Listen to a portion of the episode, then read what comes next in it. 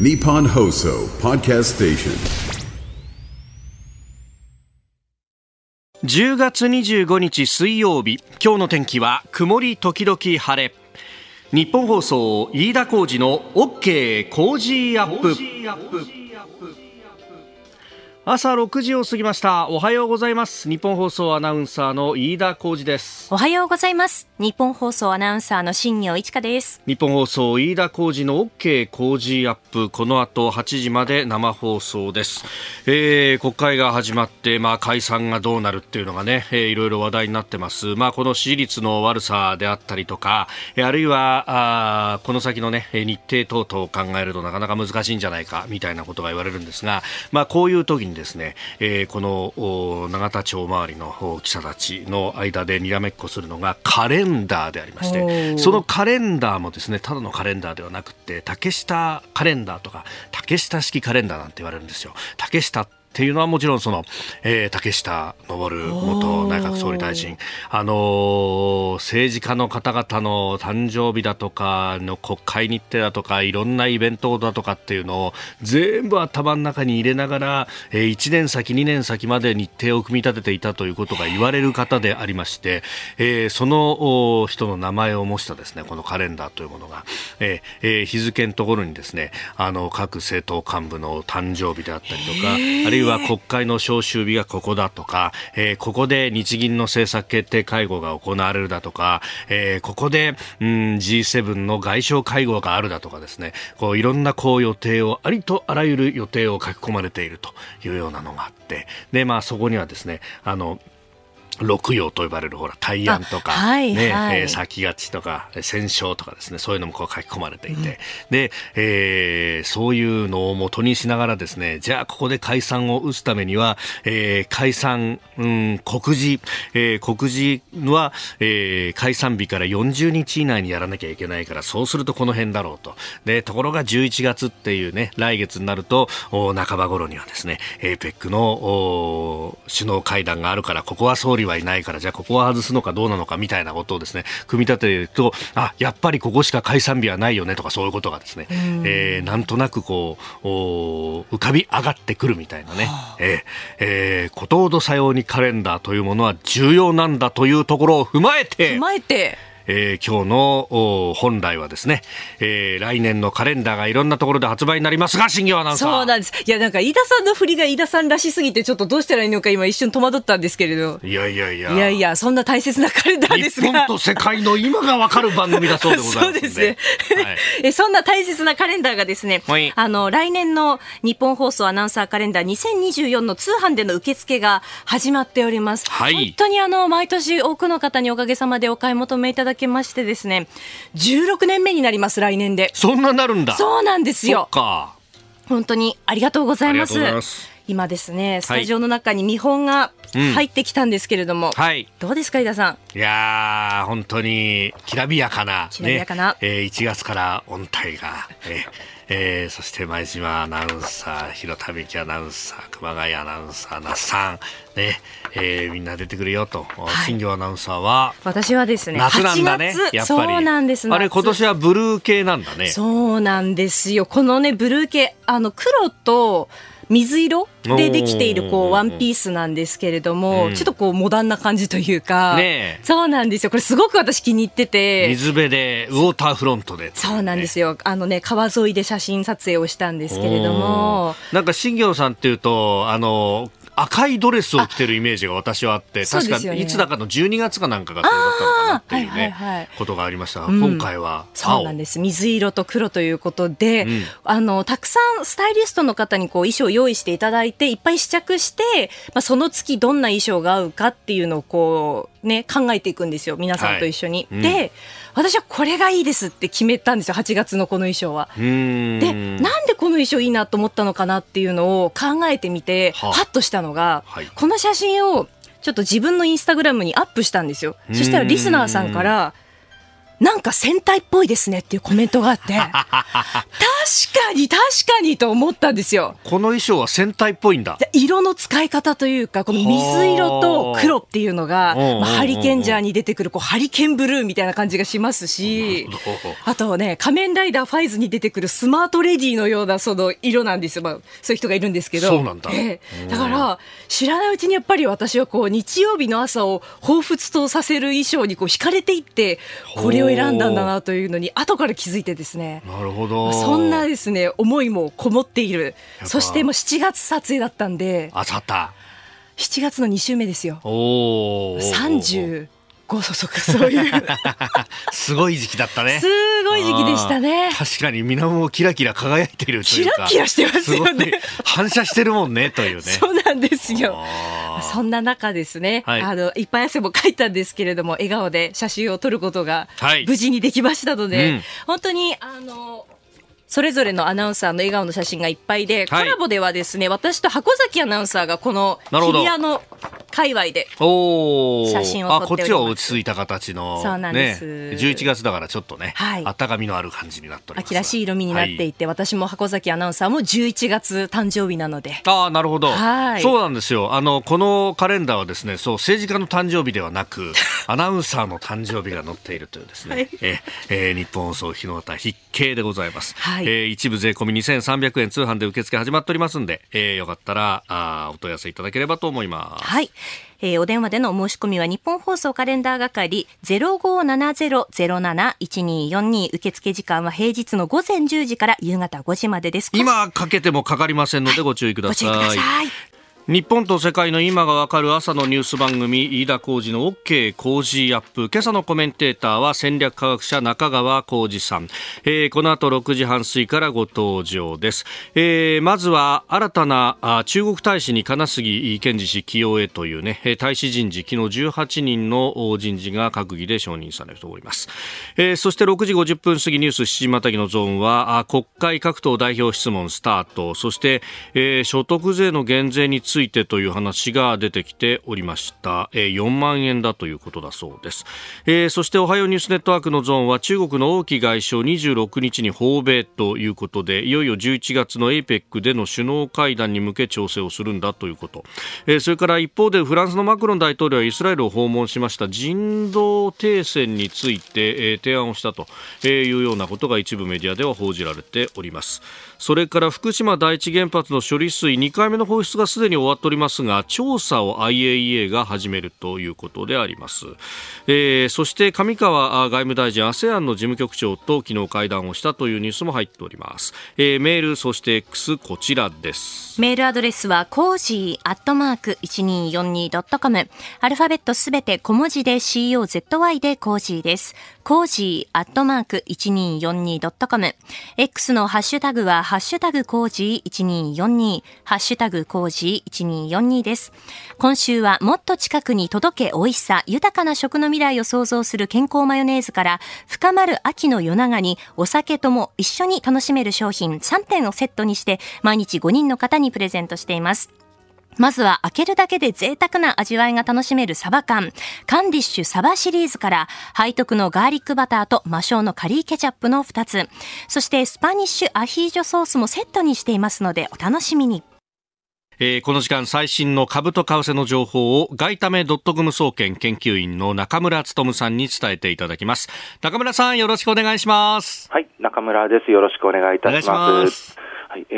地24日のニューヨーク株式市場のダウ平均株価は、前の日に比べて204ドル97セント高い33,141ドル38セントで取引を終えました。ハイテク銘柄中心のナスダック総合指数は 121.55 ポイント上がって 13,139.87 でした。円相場は前の日よりも円安ドル高の1ドル149円89銭付近で取引されています。前の日から続くアメリカの長期金利低下の影響から、ドル円は日本時間16時過ぎに1週間ぶりとなる149円32銭前後まで円相場が上昇しました。海外時間に入るとアメリカの10年債利回りが上昇に転じたことでしたり、あとアメリカの景況感を測る経済指標の結果が好況を示したということなどで、円売りドル買いが強まってドル円は再び149円92銭前後まで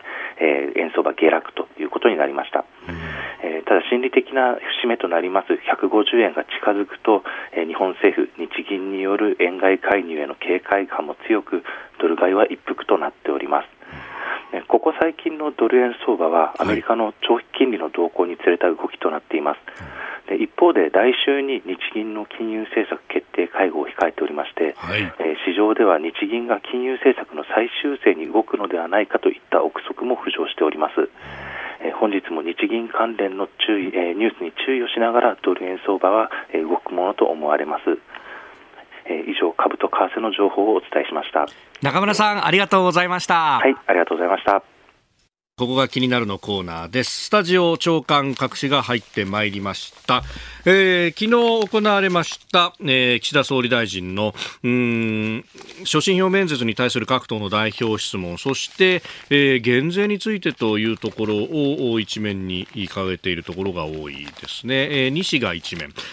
朝日新聞、定額減税1人年4万円、非課税世帯給付7万円政府調整、1年限定、来年秋、ごめんなさい、来か来年の夏を目指すと。読売新聞、所得税減税1人4万円政府検討、扶養家族も対象、非課税世帯7万円給付ということであります。まあ、この辺後ほど今日のコメンテーター中川浩一さんとまた深めていこうと思っております。それから毎日新聞はトランプ氏講演料3億円というですね、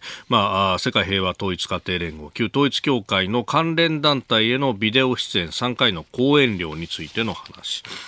それから産経は沖縄部隊8年度に師団化、今は陸上自衛隊の第15旅団という部隊が、沖縄那覇駐屯地を中心にして、所在しているということですが、これを師団に格上げすると人も増やすということを、令和8年度ですから3年後という方針で調整をしているということを政府関係者が明らかにしたとのことであります。そして気になるニュース、さっきね、新業アナウンサーが定時ニュースでも読んでくれましたけれども、江東区の、区長選挙をめぐって、江東区役所に、家宅捜索が入ったということで、これかなりね、現場一時騒然としたというような、念入りに水だったということであります。公選法違反の疑いで4月に初当選した、東京江東区の木村弥生区長の関係先を、昨日、東京地検特捜部が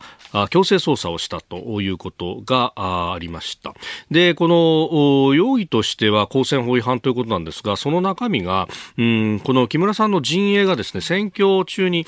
投票を呼びかける有料の広告を YouTube に出したということで、ありました。投票行動を促すテロップをつけた内容であったと。でこれが告示日から投票日前日のうち5日間掲載されたと。で再生回数38万回余りだったということで、費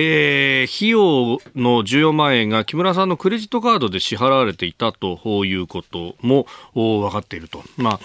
これ陣営のスタッフに渡していて、経費の生産に使ってくれということで渡していたもので、決済をしたということなんですが、外形上は、木村氏本人の、クレジットカードからと、いうことになっておりました。で、この選挙がもともと、保守分裂のような形で、もともとね、長く江東区長を務めていた、山崎さんという方がお亡くなりになって、で、それで選挙という形になったんですが、息子さん、東京都議をされていた方とこの木村さんという方で、保守分裂の形の選挙になったということで、ありました。そこら辺で、いろんなね、かなり接戦、しのぎを削った選挙だったということではあるんですが、これスタッフに任せていて違法性はないと認識していたというようなことなどを話していると、監督不行き届きで申し訳ないと陳謝をしているということがですね、出ているんですけれども、本人名義で決済しているということになると、承認したんでしょみたいなことにもなっていくのかというところであります。選挙とかね、であるとか、この透明な選挙というものにまた水を差すような形になってしまったということで、まあ、今後ね、捜査がどういうところに行くのかということと、この手続き自体をやったのはスタッフの方々だということではあるんですけれども、まあ、こういうところは候補者の責任というところにも、まあ、問われるのではないかと、まあ、この先の、まあ、地方自治というところにも、まあ、影を差すようなニュースになってしまったというところであります。ここが気になるでした。この時間からコメンテーターの方々ご登場です。今朝は戦略科学者中川浩二さんです。おはようございます。おはようございます。よろしくお願いいたします。よろしくお願いします。ちゃんぽん美味しそうですね。すいません、ラジオリビングでいいですね。素晴らしい。そしてね、いろんな形でラジオも聞いてくださっていて、はい、なんか夕方の番組でね、写真の加工アプリで昨日のね、辛坊さんのズームの格好、もう80年代90年代トレンディーアイドルみたいな、なんかそんな、ね、感じのね、飯田藩と増山さんがなってる感じの写真を加工されたんで、本人はそういうコスプレしてるわけじゃないんですけどね、もうそれを見たら明日笑っちゃって解説ができない。違うじゃんみたいな。そうですよ。そうですよね。ね、一月もよろしくお願いいたします。はい、さあまず取り上げるニュースなんですけれども、昨日大使18人の人事というものが、まあ、閣議で承認されたということで、中国大使が樽美秀さんという方から、金杉健治さんという方に交代をするというところで、はい、まあ、非チャイナスクールとかいろいろ言われてますけれども、はい、これどう見たらいいですか。まあね、やっぱり、まあ、春美さんがね、やっぱ人物評として、やっぱ界隈からやっぱ高かったので、はい、まあそれは日本側からという意味ですよ。はい、高かったので、まあ戦略的互恵関係っていうね、言葉自体もというか、定義づけ自体も春美さんがっていうことで、まあそういう意味では、はい、なんていうんですかね、まあ本当に、この垂水さんが実際にいる間にどれぐらいできるのかっていうのが期待されたんですが、やっぱコロナが入っちゃったんでね。なるほど。その辺ちょっと残念だったというか、もったいなかったというか、で、やっぱ安倍首相時代の、いわゆる安倍首相時代を、チャイナ側も高評価、高い評価。しかもそれは別にべったりくっついてという意味じゃなくて、はい、敵ながらあっぱれ的な感じの、安倍首相に対する評価がチャイナからあって、はい、まあ、その安倍首相の、まあ、ある意味では置き土産というかですね、ところが垂水大使っていう人事だったわけで、やっぱその辺から変わったっていうのはちょっと未知数になるなという気がしますよね。だから新しい金杉さんが悪いということではなくて、やっぱ未知数にはなるなというのはチャイナ側も持ってると思うし、我々日本側としても若干その辺どうなるのかっていうところはあると思いますね。はい、その安倍さんの時の外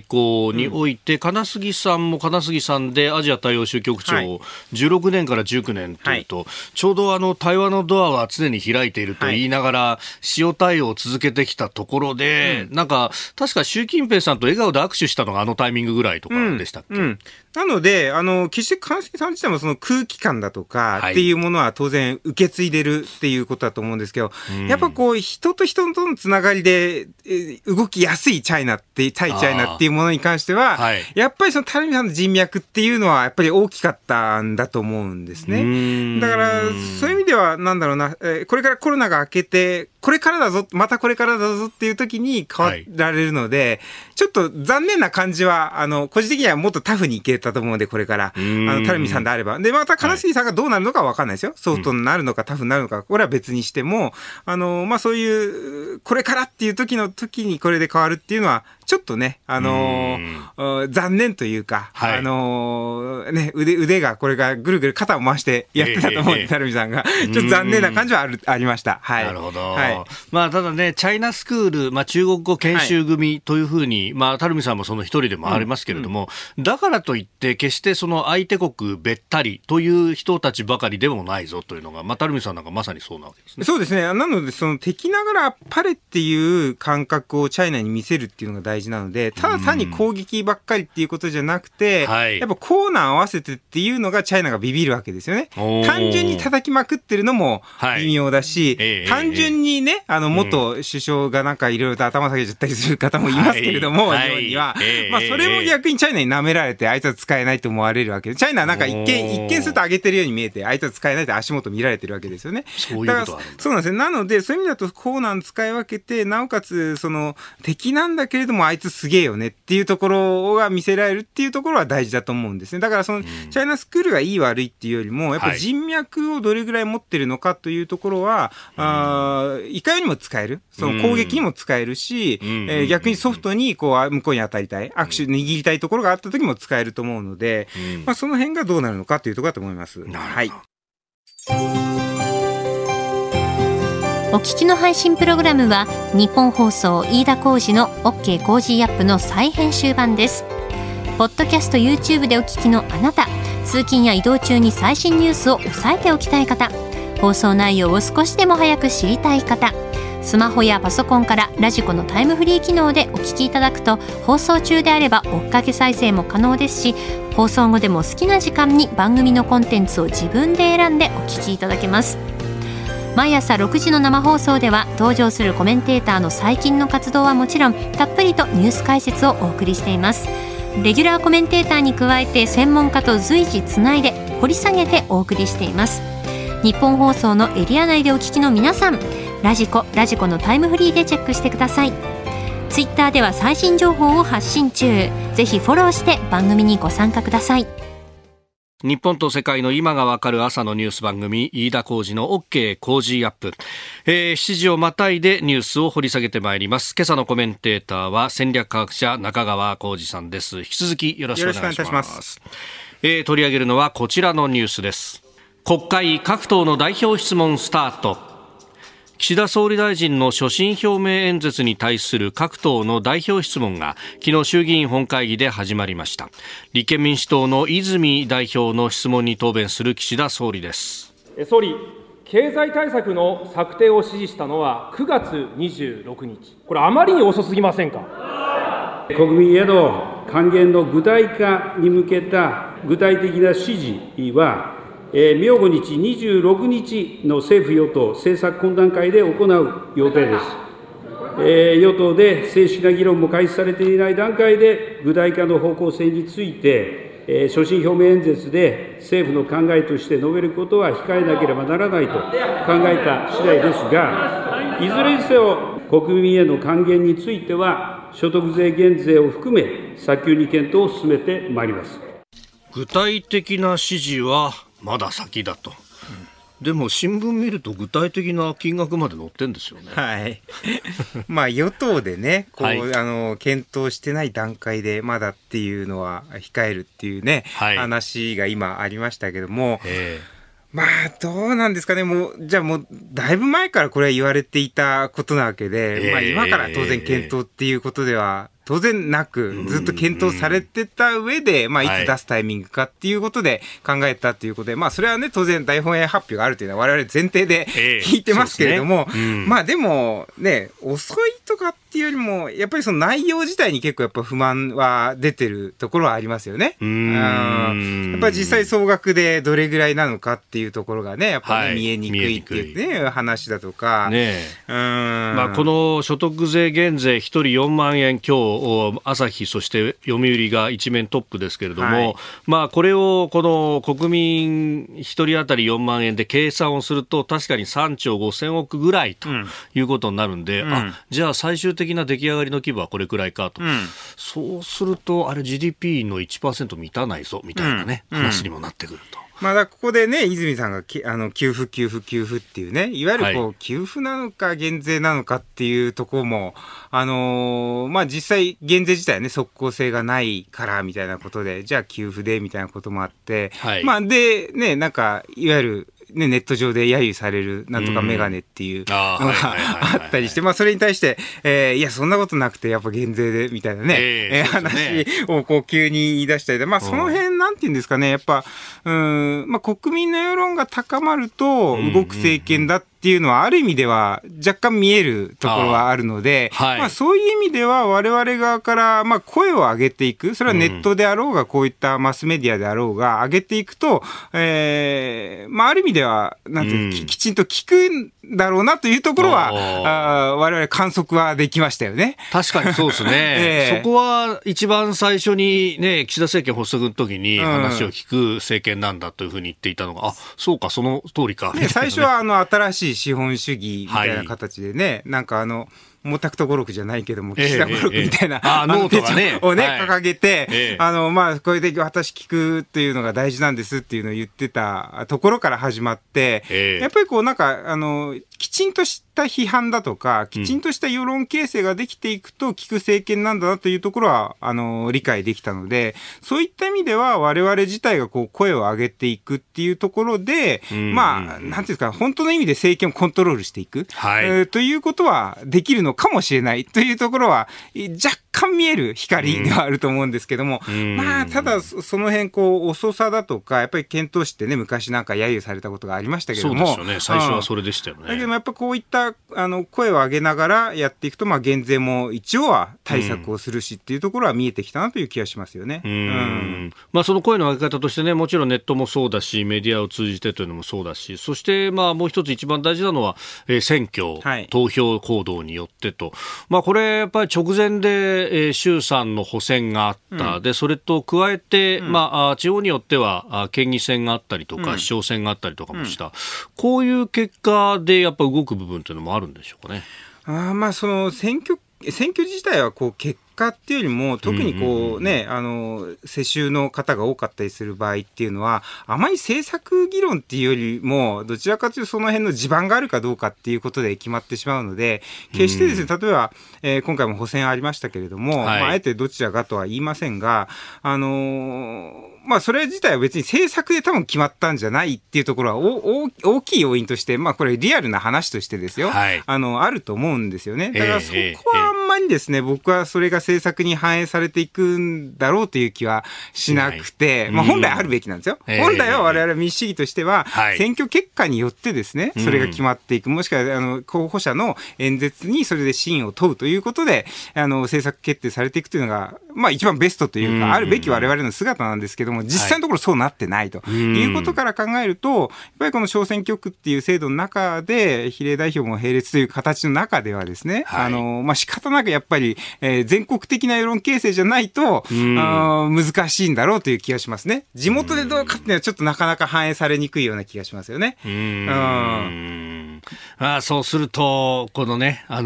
ろんなタイミングで声を出す、あるいは支持率が上がっていかないとか、そういうようなことの方がプレッシャーになっていくと思いますね。特にだから今回気になったというか、やっぱり注意を引いたのが、ネットでの世論形成ちゃんと見てるなっていうところはありますよね。だって増税メガネっていう言葉なんて、普通今までのマスコミがつけることはないじゃないですか。そうですね。そういう意味では。で、それに対してネットで盛り上がったことに対して政権が反応するっていうのは、やっぱりちょっと新時代の動きですよね。ネットでこれ盛り上がってたのってもう2、3ヶ月もうちょっと前ですか。そうですよね。で、それを聞いて、だって総理自体が答弁というか答えたわけですから、それに対して。だから、そういう意味ではかなりなんていうんですか、時代の変わりは感じるので、さっき言った選挙っていうのは残念ながら、今の制度下におけるとなかなか政策範囲はしにくいけれども、一方でネット世論形成によって一国の総理自体、日本国の総理自体の、政策意思決定が変わっていくんだというのはちょっと新しい、ところは見たなという気が、今まで自民党の多分トップはそんなことなかった気がしますけどね。総理をね、揶揄するというか、政治家にいろんなあだ名がつくっていうのは、確かにあるけれども、ただそれがネット上から突き出して、で、それによってむしろ総理の方針であるとかが変わっていく。いや、これはね、新しい現象。だから、例えば安倍総理の頃に、長期政権だったから、安倍やめろとかね、そういうのって、あと盛りかけとかっていうのはありました。あれは与野党対立だから盛り上がったっていうところあると思うんですけども、今回のはそういった党派を超えて形で、増税メガネみたいな揶揄がついて、でそれが盛り上がったので、総理も聞かざるを得ないというか、政権も聞かざるを得ないっていうケースって今まであまり観測されないことだと思うんですよね。だからその党派対立じゃなくて、その世論形成、それは無党派も、野党も与党の支持者も含めて、いやこうなんだっていうのが盛り上がっていくと、これ今後効いてくるんだっていうのは、本当新しい観測として我々がやっていけるツールを持ったなという気がしますよね。いや、それこそね、かつて本当に大昔ですけれども、加藤浩一さんという方が、その黎明期のネット世論というものに、はい、あ、俺はこれで支持があるんだって言って打って出たら意外とそうでもなかったみたいなことで、そこら辺から見て、でそしてまあその後のね、うん、まあ、保守の方でもそうだし、うん、あるいは左の方でも、はい、ネットからわーって出てきてこれは盛り上がってっていうところでも、いや議席は1議席2議席かと、はい、ネット世論ってそんなにね、休合できないかなみたいなことは言われてましたけど、うんうん、これ方法変えればみたいなことがあるんでしょうか。結局かつてというか、まあ、今もありますけど、もともと N 国でね呼ばれて、ところですとか、まあ今です、この間参政党ですとか、はい、まあ、今ね保守党ですか、保守党みたいな形で、まあ、ネットで1議席みたいなことを伺うところで、まあ、100万とか150万とかっていうのを、まあ、参院でも票を集めていく。でそれって政権与党からしても、まあ、1000とか2000万っていう票からしても、はい、結構大きいもんですよね。だから彼らは1議席ぐらいしか取らないから、うん、ちっちゃいように見えますけれども、それでも0から1っていうのは全然大きいことで、そうするとネット自体が広がっていくと、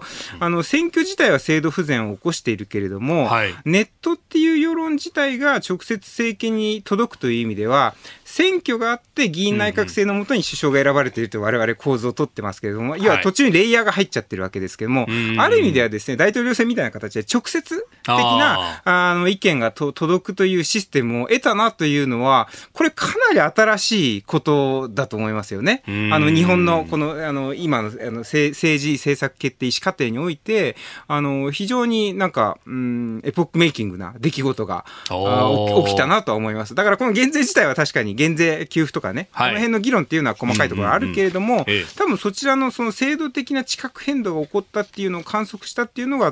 まあ、僕が見てですね、組織論的な形から言うと、はい、大きい構造変化だなというふうに思いますね。でこれなんかこうもやもやとした気持ちみたいなものを、はい、ワーディングで見事に救い取ったと、はい、まあ、誰が一番最初に言い出したのかよくわからないです。そうですね、ああいったものが盛り上がった。例えば防衛関係の予算が、まあ、何十兆円っていうふうに言われてますけども、はい、何十兆円こう使えみたいなムーブメントがね、こう起こっていくと、多分それがまた政権に反映されていくので、多分それって選挙でその地元の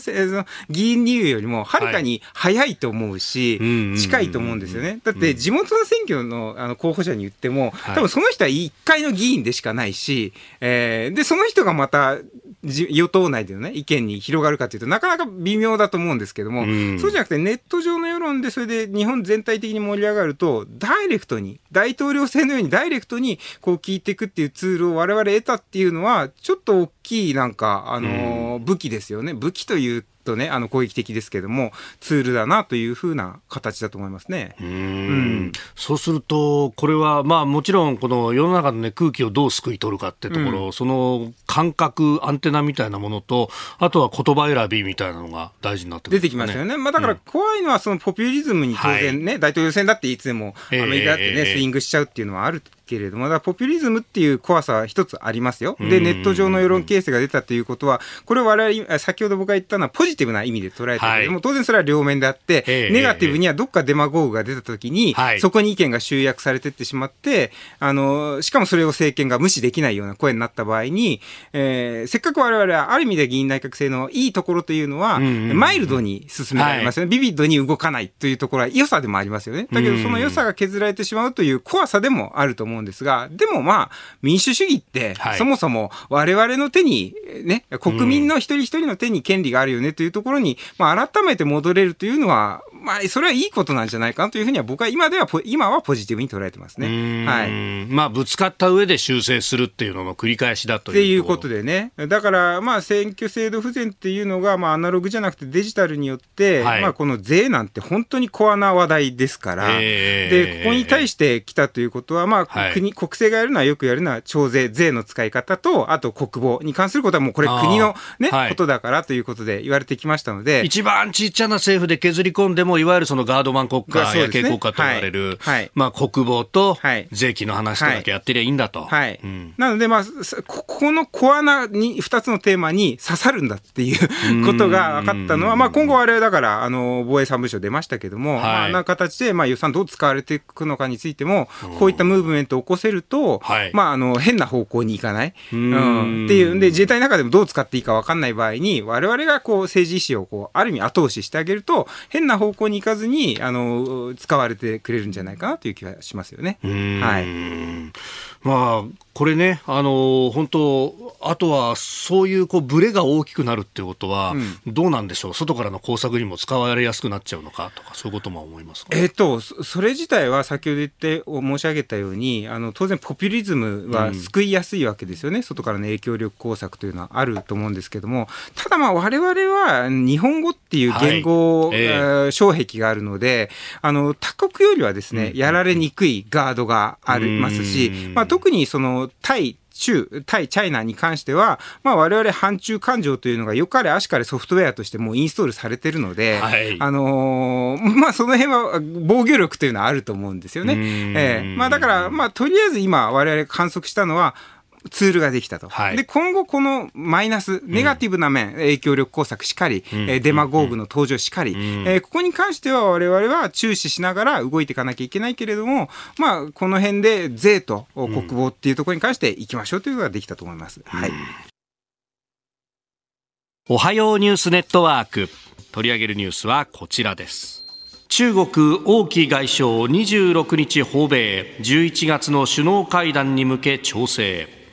アメリカ政府は23日、中国の王毅外相が26日から28日にかけて首都ワシントンを訪問、ブリンケン国務長官と会談すると発表しました。11月中旬の米中首脳会談への地ならしで、途絶えている両軍の対話再開も話し合うとのことです。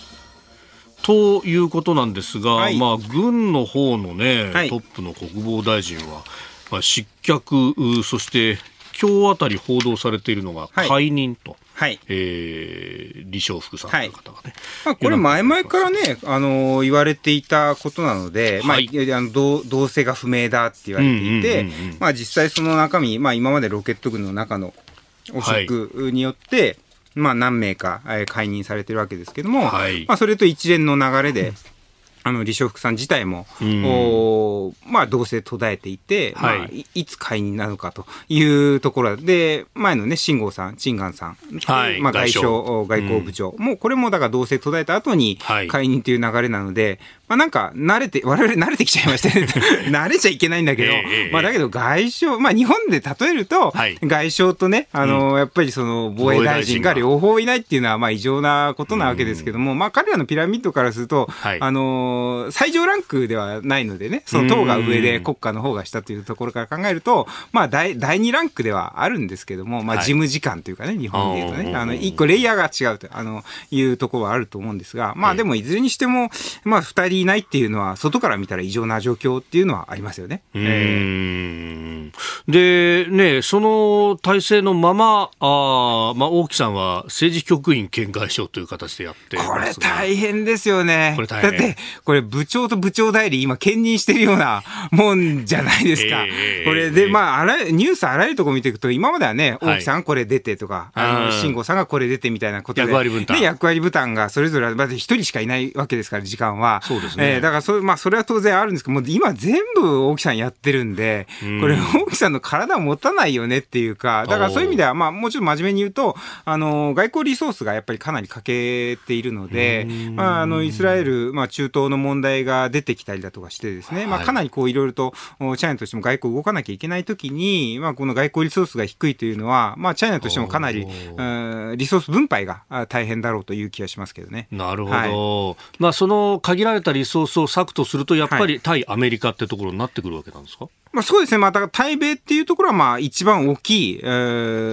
彼らの戦略的な課題としてあるわけで、まあ、今回のね、この訪米に関してのニュースが出てますけども、はい、ただちょっと面白いニュースがあって、まあ、日本のメディアではほとんどないんですけども、10月23、24ですよ、だから昨日、おとといっていう形ですけども、はい、23に王毅さんが、ブータンのですね、はい、外務大臣、堂次さんという方ですけども、あったと、ブータン。で、その24日には国家主席の韓正さん、韓正っていうのがですね、これがあったということになって、はい、で、まあ、ブータンっていう国をこう聞いてる方はご存知かどうか、ね、あれですけど、まあ、日本にね、こう、はい、ね、国交関係もある、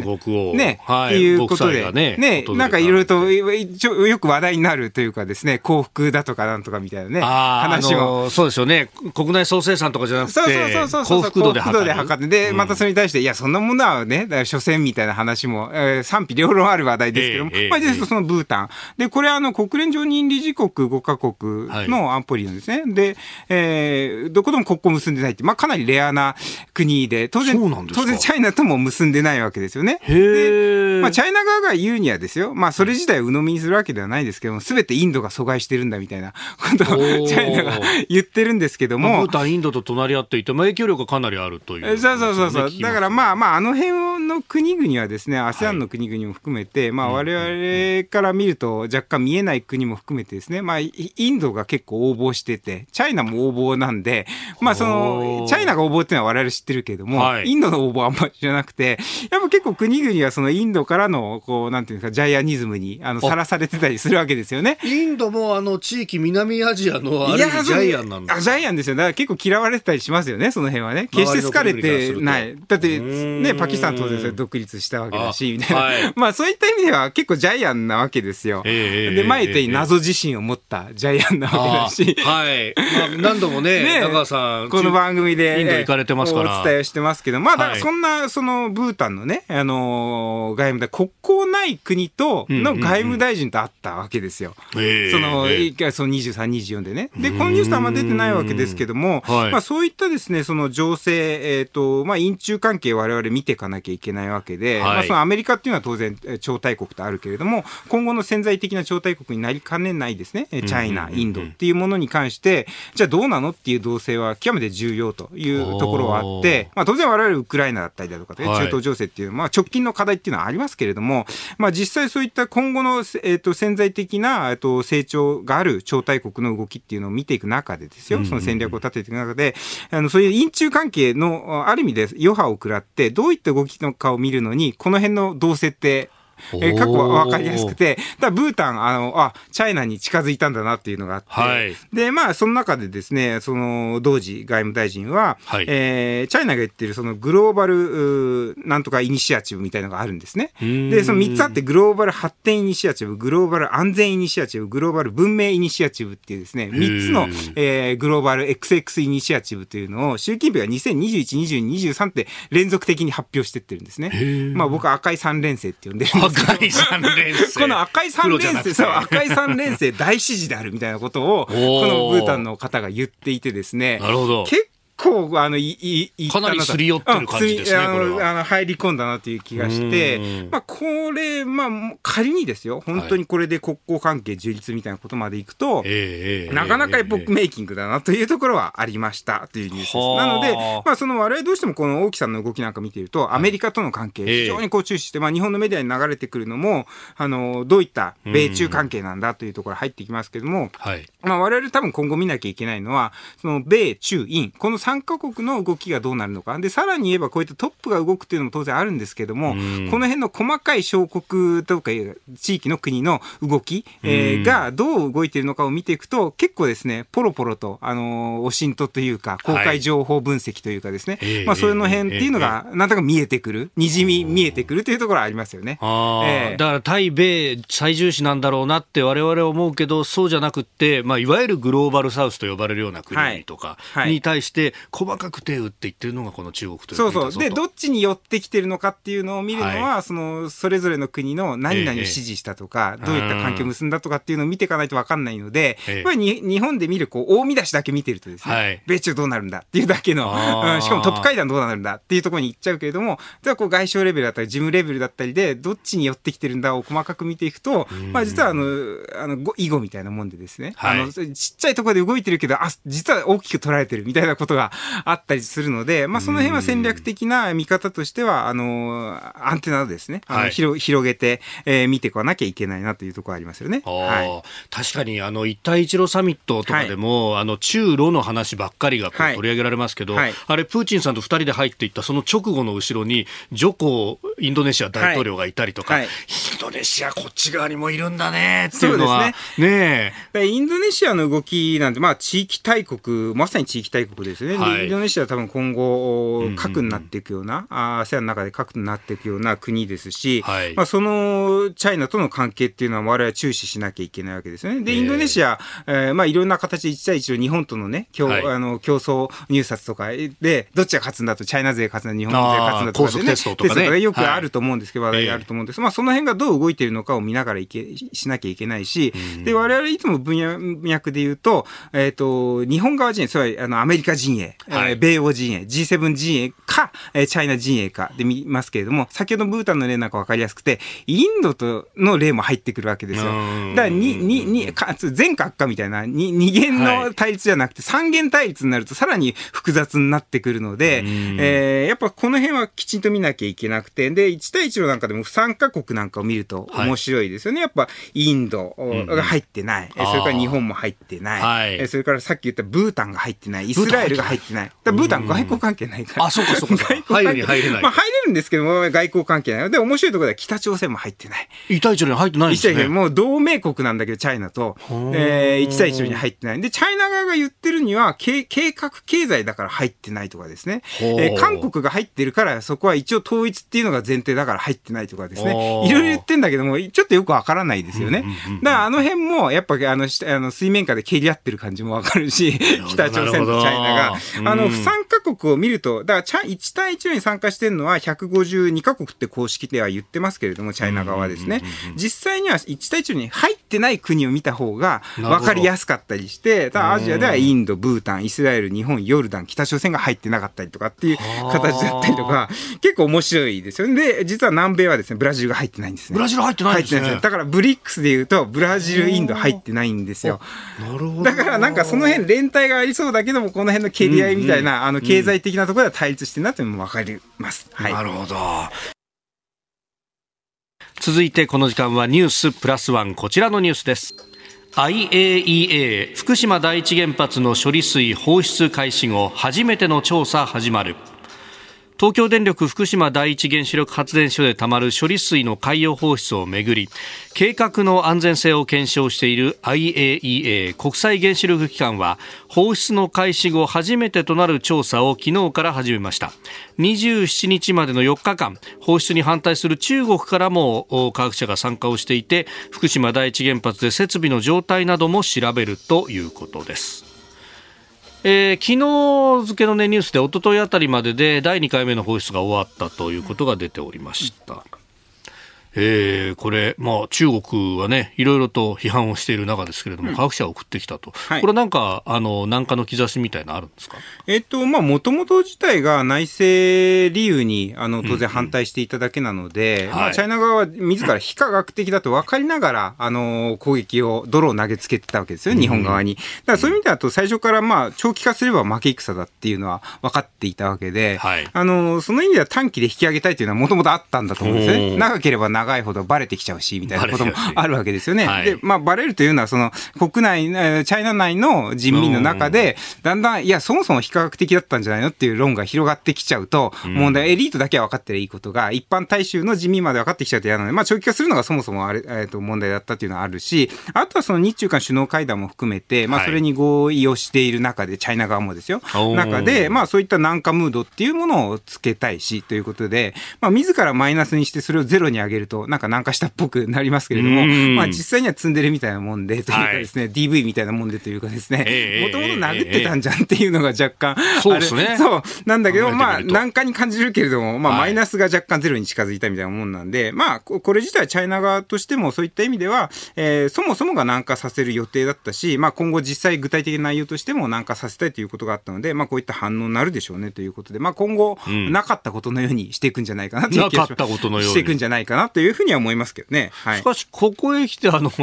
ロの首脳会談の中で、はい、その直前ぐらいですか、はい、ロシアがいや中国のこれに乗っかるぜ俺たちも水産物禁輸にするんだ、はい、みたいな、はい、なんか遅れて出てきたみたいなこれ空気読めてなかったんですけど、まあ、だからあれですよね、そのロシア側が勝手にあれチャイナ側に抱きついて、反日、ロシア内での反日っていうので動いたのかなというのも一つのシナリオであると思ったんですけれども、はい、その後のその習近平のへりくだり方というかですね、プーチンの習近平に対するですね、世界の領土でありみたいなことを言いましたよね。はい、まあ、あれを見ているとどちらかというとワンオブゼム、つまりその多くの国の中の一人にする要因に仕立てられた。だからチャイナだけが反対してるんじゃなくてロシアも反対してるぞということで、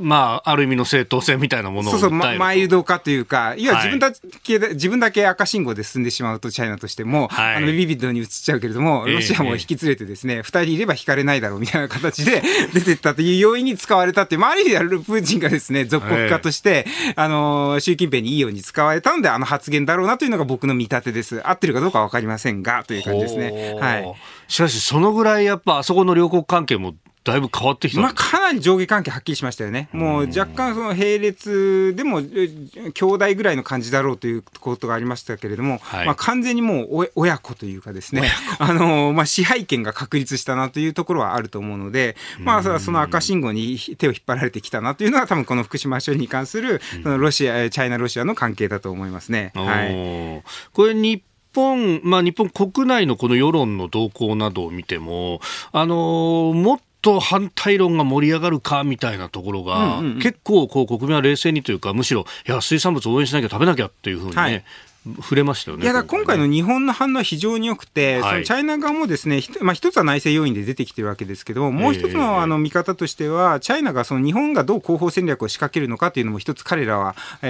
見ていたと思うんですよね。だからこれをやらざるを得なかったというのはあるんだけども、はい、それは消極的要因。積極的要因としてはこれをやった後に日本側がどう政治的判断として動いてくるのかというそのカウンタープロパガンダ戦みたいな日本の能力を見ていたと思うんですが、そういった意味では日本官民連経してですね、はい、かなりこれに対して、カウンター仕掛けられたので、非常にですね、チャイナ側も先ほどに近いですけど敵ながらあっぱれというかですね、いうところは見てると思う。だからチャイナってそういった強気に出たりすると結構きちんと評価をしたりするので、まあ、ある意味ではチャイナ側としても結構日本頑張ってるじゃんっていうふうには見たんだと思います。だから非常にいい手を日本政府、官も打ったし、まあ、民間側もですねきちんと冷静に動けたしみたいなことがあって非常にいい例が作れたんじゃないかなというふうに思いますね。IAEA の総会で、まあ、中国側が、まあ、基調講演の中でそれを入れてきて、はい、で高市さんが言っていて急遽変更してというか現場で変えて、はい、きちっと中国に対して反論したと、はいはい、あたりの動きというのも、まあ、だから国際機関を使うというのは当然第一の王道としてあるし、まあ、それだけじゃなくてそのホタテを食べようとかですね、はい、国内向けの体内キャンペーンっていうのもきちんと張りましたよね、官として。だからその辺というのは非常にですね、先ほどの SNS の例じゃないですけども官も言ってたし SNS でも盛り上がったしということで、まあ、非常にいい連携が官民できたなという気がしますね。なるほど、はい、この後いってらっしゃいです。続いてはここだけニューススクープ。上川外相 ASEAN 事務局長と会談。上川外務大臣は日本を訪れている ASEAN 東南アジア諸国連合のカオ・キムホン事務局長と会談し、12月に東京で開かれる日本と ASEAN の特別首脳会議に向けて緊密に連携していくことを確認しました。日本と ASEAN の友好協力関係が今年で50年だということで、12月16日から18日まで特別首脳会議があるんだということが発表されております。はい、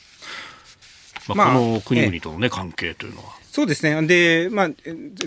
々お伝えしていることなんですけれども、僕自身がですね、はい、まあ、米中対立っていう文脈で見たときに、常にこう、ASEAN ってアメリカ側なのか、チャイナ側なのか、踏み絵をみたいなことで、で、両方が踏み絵をなるべく踏ませないような形で引き寄せようみたいなことが、まあ、前提になっているね、ロジックとしてあって、で、じゃあ日本は、当然アメリカ側ですよね、みたいな議論もあると思うんですけども、もちろんそれはその通りなんですよ。その通りで、対チャイナという軸として動いていくんですけども、ただだ ASEAN の中ではアメリカというよりも日本は日本っていうところで見られた方が当然いいところですね。つまりアメリカ側の日本っていう話じゃなくて、はい、日本っていう国一つの独立した国として見られた方がいいし、実際日本もそういった動きをしている中でやっぱり比較的ですね、その ASEAN の中での日本の最近の動きっていうのは、はい、安倍首相時代からですね、良くなってきていて、これが今後引き続きですね、積極的な経済的な意味で言えば投資も続けながら、その安全保障レベルでいうと、軍事的なところでのつながり、っていうものも連携できるといいなという流れの中なので、今回の話というのは非常にですね、僕は好意的にプラスに捉えているという形ですね。はい、これね ASEAN と言いながら、各国それぞれ思惑とかも違う部分があると、はいはい、いうところで、しかも政治体制もいろいろとか違うというところですけど、はいはい、これをこう、ね、民主主義かどうかみたいな話じゃなく、踏み踏まさずに付き合っていくっていうのは、日本はそういう、包み込むような外交っていうのはうまいんですかね。当然ながら、これ日本のニュースなんで、当然日本的なコンテキストが書かれてますけども、アメリカもやっていれば、それからチャイナもやっていればというところの中なので、決してですね、その中で日本がどれぐらい強いのかというと、決してですね、これは非常に日本強いですよなんて堂々と言える状況ではないし、で、日本国内のニュースを見ているとやっぱりチャイナがどう ASEAN と接触しているのかってやっぱりニュースであんまり入ってきてないんですけども、やっぱり相当に貿易額で言えば当然ながらほとんどの ASEAN の国は最大貿易相手国はチャイナになってくるわけなんで、当然チャイナとこう問題になってくるとですね、それぞれの国の経済がそもそも立ち行かないよみたいな話になってきてしまうので、ほぼといっては問題あるけれども、政策与奪をですね、チャイナ側に北京に握られているというところはあるわけで、その背景の中でですね、日本がどれぐらい入り込めるのかというところになってくるので、決してですね、優勢ということではない話なわけですけども、ただそれでもアメリカでもないチャイナでもない日本の役割というのは非常にやっぱり彼らにも欲されているところですし、その辺日本がですね、そのチャイナがいくら彼らにとっての貿易最大相手国であっても、日本からの経済投資が広がってくれた方が当然ながら彼らのポートフォリオとしてはいいわけなんで、歓迎される国であるし、いろんな意味でハレーションを起こしにくい国というのが日本なので、こういった今回外相自体が事務局長と会談ということで、フレームとしてやってるバイラテラルではなくてですね、フレームとして、多国間連携としてやってるわけですけども、まずこれがあって、それからもう一つは各国ごとの動きっていうのが今後出てくるのがより親密になってくるといいなというところはありますよね。はい、これらの国々と ASEAN とインドの関係とはどうなんですか。いや、先ほどのコーナーでもお伝えしましたけども、やっぱりそのインドのチャイナとは異質のですね、ジャイアニズムですよ。謎自身っていうですね、チャイナはイデオロギー上気持ち悪いっていうのと、インドは謎自身で嫌だみたいな感じが、ちょっと異質なジャイアニズムなんですけども、お互い押し付けてはくるんだけどみたいなっていうことで、だから我々どうしてもね、そのいい国悪い国って見がちですけども、それはやっぱり大国になればなるほどですね、ジャイアニズムがあるわけ。それはアメリカだってそうだし、チャイナも当然そうだし、インドもそうだしという中で、今後今まででさえですね、インドというのが、ある意味周辺国に対して、強気の姿勢、謎自身を示してきたのが、より今後大国化してくると、さらにその自信っていうのは強めると思うので、おそらくハレーションっていうところも増えてくるんだと思うんですね。だから我々としては、インドがそういった、ハレーションが増えてくるというところも見ながら、あとはですね、貿易に関してもチャイナが最大と言ってきましたけども、ひょっとしたらだんだんとですね、インドの割合っていうのも増えてくるのかもしれないということから考えると、ASEAN の力学もチャイナに政策与奪ということよりもインドも入ってくると変わってくるかもしれないわけですよね、貿易の、関係からして、だからそういったですね、細かい経済指標を見ながらどの国が入ってきているのかというのを見るというところは我々一つはあるんですが、ただ一方で、それはそれとして、何しろ我々自体の、経済圏がつまり日本独立してですよ、米でも中でもインでもない形として、増やしていくというのが何しろ我々としては国益にかなうので、ASEAN からもそれは求められている米中インのような、うん、ジャイアニズムがない日本っていうのは非常にやっぱ好まれるところあるので、まあ、我々としてはその辺積極的によく見ていった方がいいし、やっぱアフリカとかですね、うん、南米とかよりも地理的に近いというところは非常に貿易上メリットがあるので、はい、日本はその辺もっと重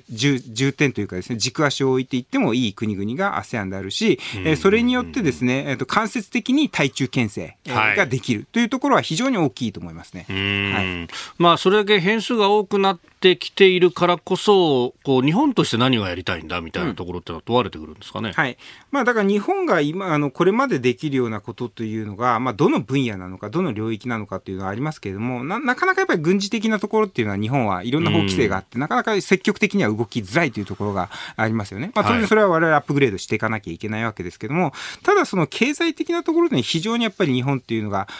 強かったところはあるので、うん、まあ、今後日本自体がどれぐらいできるのかというのは我々の自国内経済にも寄ってくるとは思うんですけれども、はい、ただとはいえですね、なんだかんだ言ってですよ、この間も GDP が、ドイツに抜かれてみたいなことが騒がれたし、そうね、騒がれたし、でもそれ自体はそもそもあんま意味のない指標だよっていうところもあるし、というところはあるんですけれども、ただそれでも日本が今までみたいな白物家電がコアだった、自動車産業がコアだったとかですね、まあ、いろんなこう強かった領域というのがだんだんそがれてきている中で、まあ、日本というのが ASEAN に対してですね、もうちょっと積極的になれるのはどの領域かというのは今見出すのは難しいですけども、それでもヘルスケアの分野だったりだとか省エネの分野だったりだとかっていう強い分野あるので、まあ、その辺できちんと積極投資っていうのを広げていくというのは必要かなという気がしますね。あ、はい、確かにCO2 を出さない火力発電とかっていうのも、いやでもプラントが高いからうちじゃ入れられないんだよっていうのが、はい、まあ、東南アジアなんかから言われることで、はい、だったら現地でそれを作る技術移転だとかっていうふうにやっていけばウィンウィンになるかもしれない。そうですね、まあ、もちろんだからその大型のインフラ投資みたいなことでっていうのもあると思うんですけれども、うん、それは一つ間違いなく重要なことってあるんですが、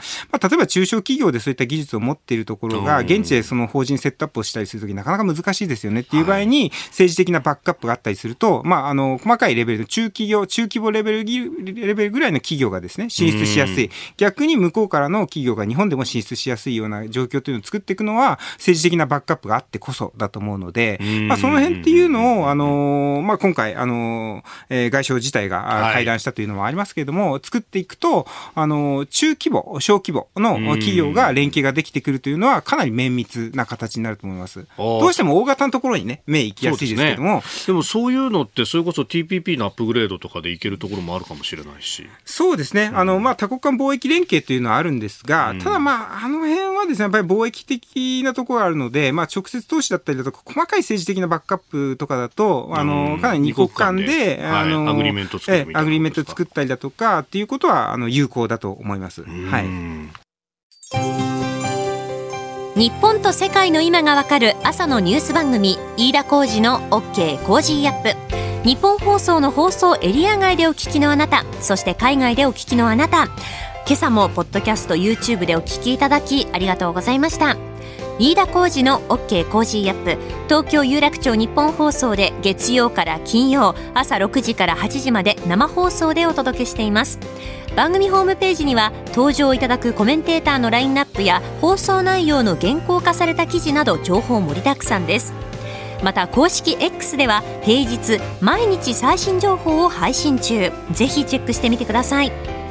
そして飯田浩司アナウンサーは夕刊フジで毎週火曜日に連載中、飯田浩司のそこまで言うか、こちらもぜひご覧になってみてください。忙しい朝、そして移動中、ニュースを少し深く知りたいとき、ぜひ AM、FM、ラジコはもちろん日本放送のポッドキャスト、 YouTube でお楽しみください。